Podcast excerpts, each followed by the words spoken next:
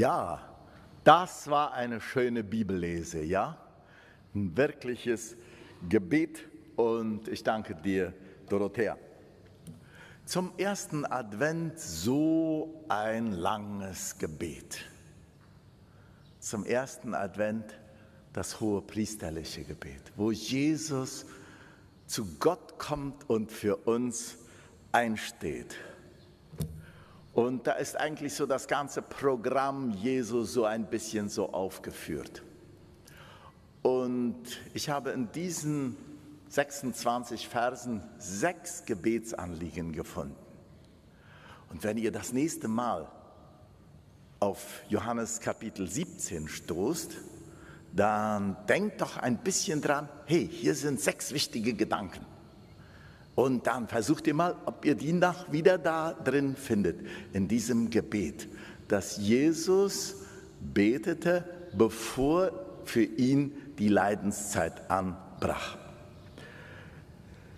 So wie ein hoher Priester im Alten Testament für das Volk eintrat, so macht es hier jetzt unser Herr Jesus Christus. Und der tritt für uns, für seine Gemeinde ein. Und wir wollen jetzt einmal sehen, ob wir diese sechs Gedanken finden. Und ich werde die Verse noch einmal lesen und dann kurz dazu etwas sagen. Im ersten Gedanken, in den Versen von 1 bis 5, da betet Jesus um Gottes Erkenntnis für uns. Er betet, dass wir Gott begreifen sollen, dass wir Gott tiefer erleben und erkennen sollen. Solches redete Jesus und hob seine Augen auf zum Himmel und sprach, Vater, die Stunde ist gekommen, verherrliche deinen Sohn, auf dass der Sohn dich verherrliche so wie du ihm Macht gegeben hast über alle Menschen, auf dass er das ewige Leben geben allen, die du ihm gegeben hast. Das ist aber das ewige Leben, dass sie dich, der du allein wahrer Gott bist und den du gesandt hast, Jesus Christus, erkennen. Ich habe dich verherrlicht auf Erden und das Werk vollbracht, das du mir gegeben hast, damit ich es tue. Und nun, Vater, verherrliche du mich bei dir mit der Herrlichkeit, die ich bei dir hatte. Die Jünger waren jetzt schon all diese Jahre bei Jesus gewesen. Und rückblickend auf Kapitel 14, euer Herz erschrecke nicht, glaubt an Gott und glaubt an mich. In meines Vaters Hause sind viele Wohnungen. Wenn es nicht so gewesen wäre, würde ich hingehen, euch die Städte zu bereiten. Ja, dann spricht der Thomas, Herr, wir wissen gar nicht, wo du hingehst. Ja, wovon redest du eben? Und Jesus sagt, ich bin der Weg und die Wahrheit und das Leben. Niemand kommt zum Vater, denn durch mich. Und dann in Vers 8 sagt dann Philippus, Herr, zeige uns den Vater. Dann ist uns genug. Und wir sehen hier nach all diesen Jahren, wie wenig die Jünger nach drei Jahren Bibelschule wirklich begriffen haben. Und deswegen ist es hier in äh, im hohepriesterlichen Gebet Jesu erstes Anliegen, lieber Gott, hilf doch, dass diese Jünger mal so richtig begreifen möchten, wer du bist und wer ich bin, wer wir sind und was ist unser tiefes Anliegen. Und liebe Freunde, ich glaube, das geht nicht nur den Jüngern so. Ich glaube, da sind wir irgendwo alle gemeint. Jesus sagte auch in Johannes Kapitel 7, Vers 17, wenn jemand meinen Willen tun will, der wird inne werden, ob diese Lehre von Gott ist. Das bedeutet, Jesus sagt den Leuten, hey, fangt mal an nachzufolgen und dann werdet ihr mich tiefer begreifen. Und das ist echt Täuferische Theologie, unser Theologe Hans Denk, der hat das mal so schön ausgedrückt, das finde ich so gut. Ja? Und da heißt es bei Hans Denk, der da sagt, niemand vermag Christus in Wahrheit zu erkennen, er folge ihm danach im Leben. Hey, fangt mal an, hinteran zu gehen. Fangt mal an, ganz nah bei ihm zu sein und dann werdet ihr Jesus viel tiefer erkennen und begreifen, was er wollte. Jesus betet, betet hier um Gottes Erkenntnis. Ewiges Leben besteht darin, Gott zu begreifen und von Gott ergriffen zu sein.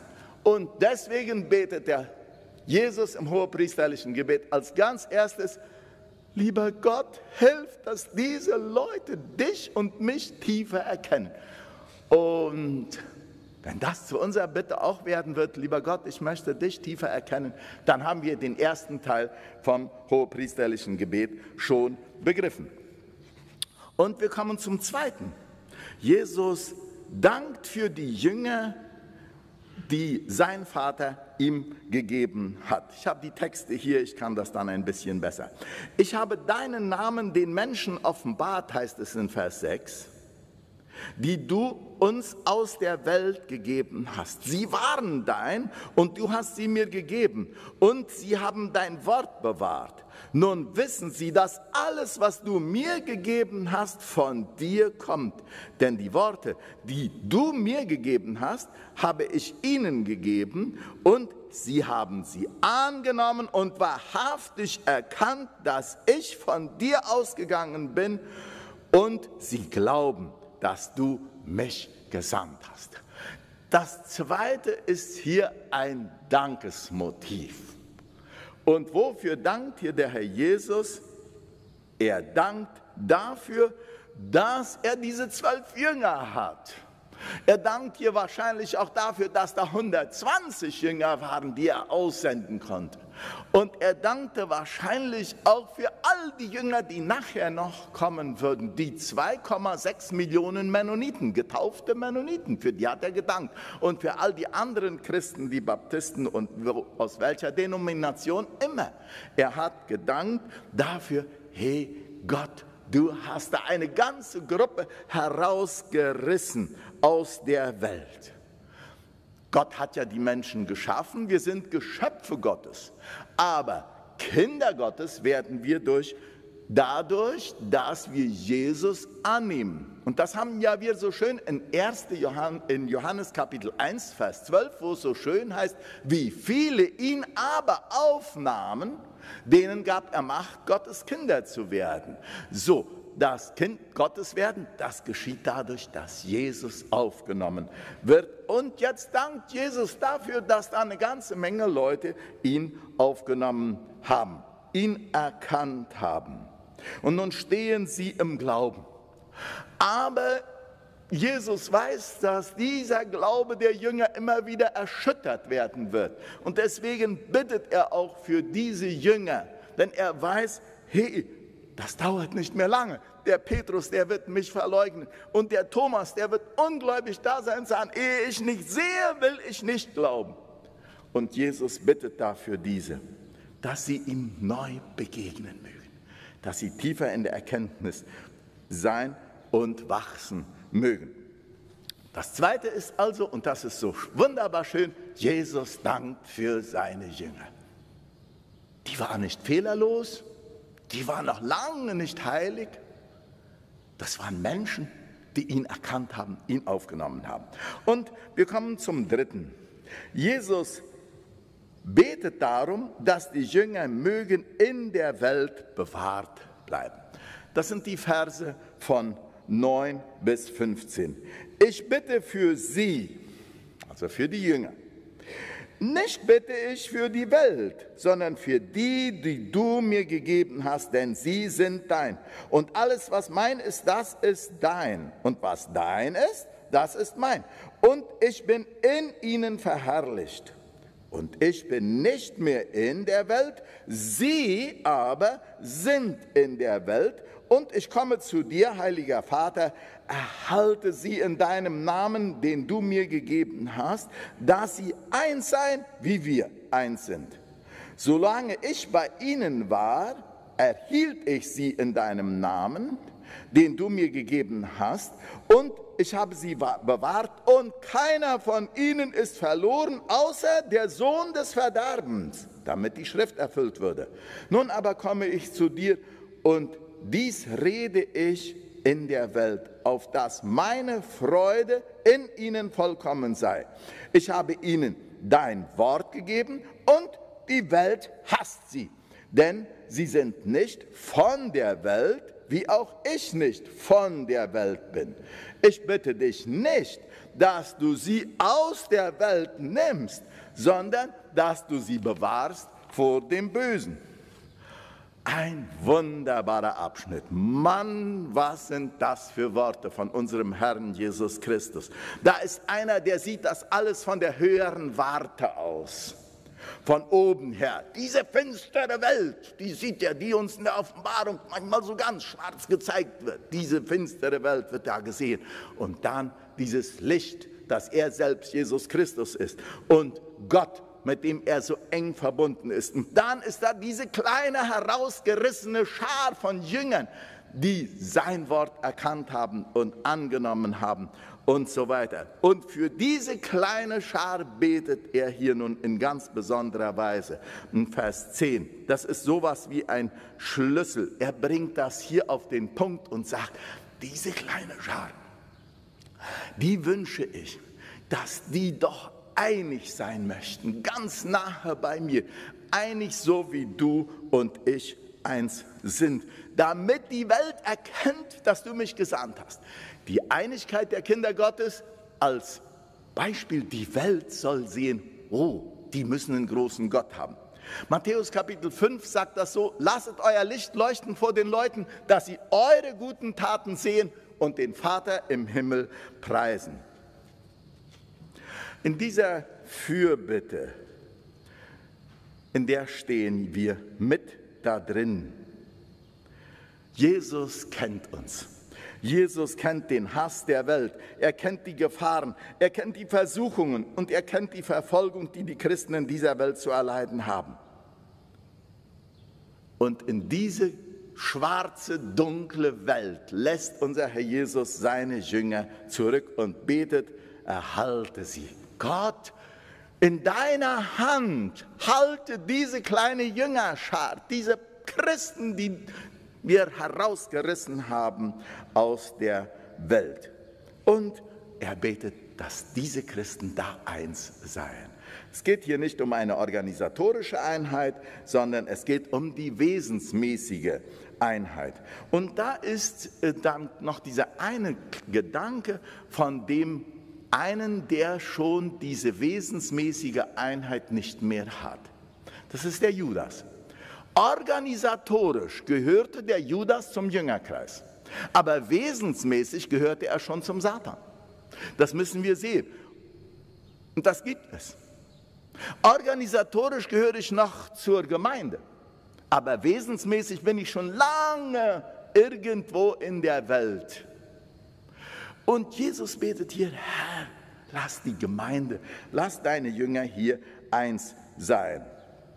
Und er betet nicht, dass diese paar Jünger, diese ausgerufen, herausgerufene Schar, diese Ekklesia äh, aus der Welt rausgerissen wird. Nein, er betet, bewahre sie in der Welt.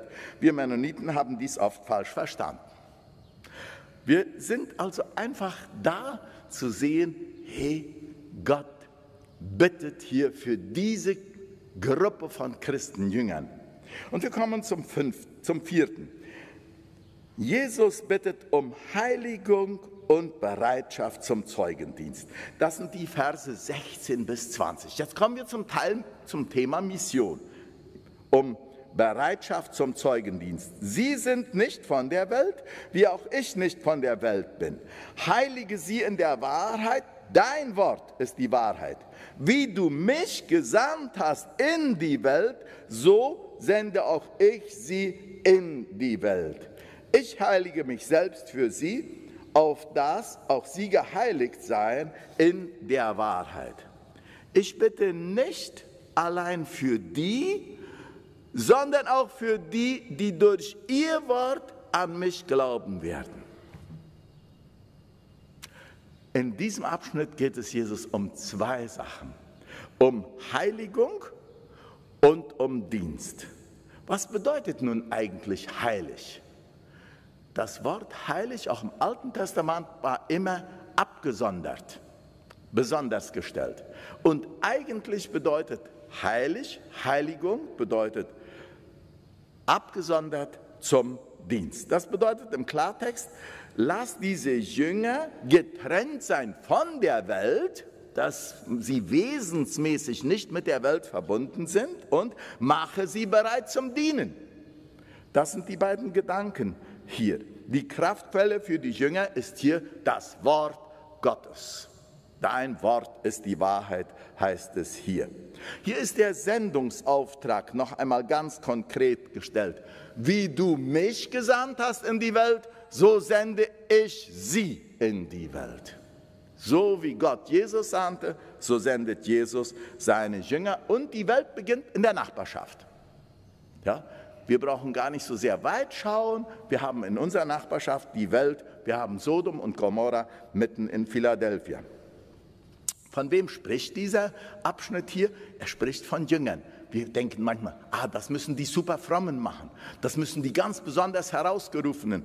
Nein, dieses sagt er einfach so zu seinen Jüngern, zu denen, die zu ihm gehören und so weiter. Und dann betet er hier, dass das Zeugnis, das er gegeben hat, in den Jüngern Leben wecken wird und dass das Zeugnis, das die Jünger weitertragen werden, in den Ungläubigen weitertragen wird, dass sie gläubig werden. Ich bete auch für die, die durch ihr Wort zum Glauben kommen werden. So, dass Jesus hat da für uns gebetet. Wir sind ja diese Nachkommen von denen. Wir haben ja das aus dritter, vierter oder tausendster Generation dann bekommen. Für uns hat Jesus gebetet. Und er hat auch für die gebetet, die durch dein Zeugnis nächstes Jahr oder morgen Jesus Christus annehmen werden. Ich finde das schön. Und wir kommen zur fünften Bitte. Und da heißt es so von Vers 21, dass sie alle eins seien. Ich bitte darum, dass sie alle eins seien. Wie du, Vater, in mir bist und ich in dir, so sollen auch sie in uns eins sein, auf dass die Welt glaube, dass du mich gesandt hast. Und ich habe ihnen die Herrlichkeit gegeben, die du mir gegeben hast, auf dass sie eins seien, wie wir eins sind. Ich in ihnen und du in mir, auf dass sie vollkommen eins seien und die Welt erkenne, dass du mich gesandt hast und sie liebst, wie du mich liebst. Sehr eindringlich sehr eindringlich. Die Bitte um Einigkeit. Die Uneinigkeit der Christen und der Streit, den viele Gemeindeglieder untereinander führen, sind ein schlechtes Zeugnis für die Welt. Damit ist schon so schrecklich viel verdorben. Ich weiß, der alte Diogenes Ferreira, wir haben damals früher als Jugendliche evangelisiert, Hunde zanken sich. Se pelean como los cristianos, sagte Herr Diogenes da an der Ruta. Da waren wir noch sehr jung aber ich habe es genau hingehört. Ja. Seppe lernen como los cristianos ja. und so weiter. In dieser Weltzeit ist es wichtig, dass die Gemeinde Christi sich eint. Die Gefahr des Zankes, der Uneinigkeit und der Trennung ist sehr groß. Und da gibt es ja viele verschiedene Möglichkeiten, miteinander zu zanken und uneinig zu sein. Das sind die Generationenprobleme, die Jungen gegen die Alten. Liebe alten Leute, es ist sehr schwer alt zu werden.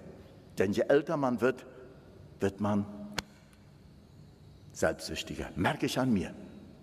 Ich wünsche so, dass das nicht so wäre. Aber ich merke es an vielen Alten. Dieser Generationenkonflikt ist ein Problem. Verschiedene Erkenntnisse und Betonungen. Der eine betont dies, der andere das.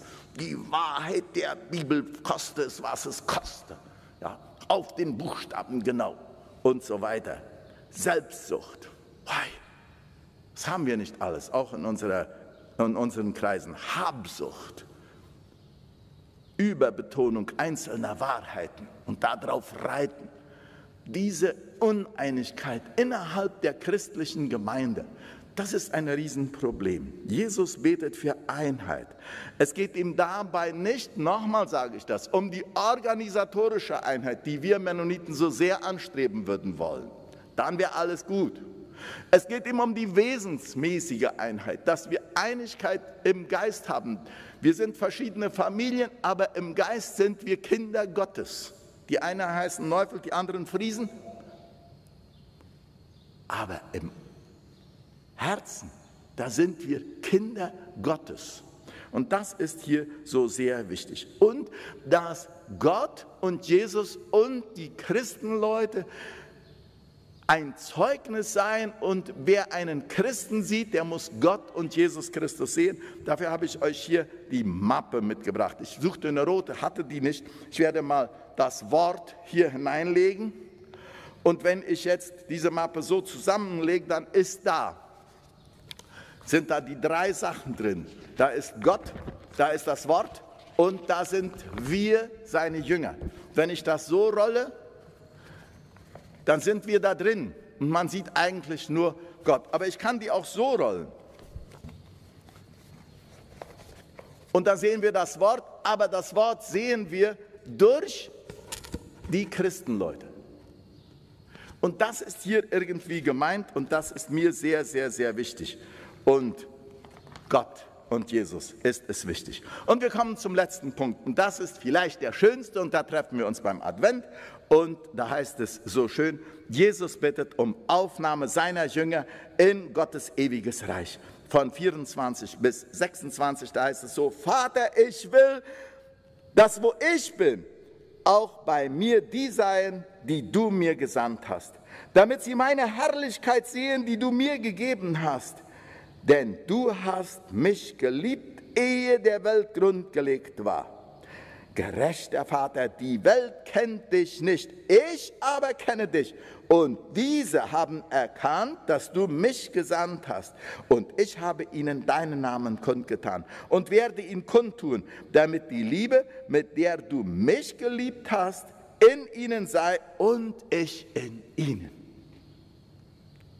fasst er das alles einmal so schön zusammen und sagt, lieber Vater, ich halte das hier nicht mehr lange so aus. Ich will, dass die, die du mir gegeben hast, die sollen für ewig und immer bei mir sein. Das ist hier der Tenor.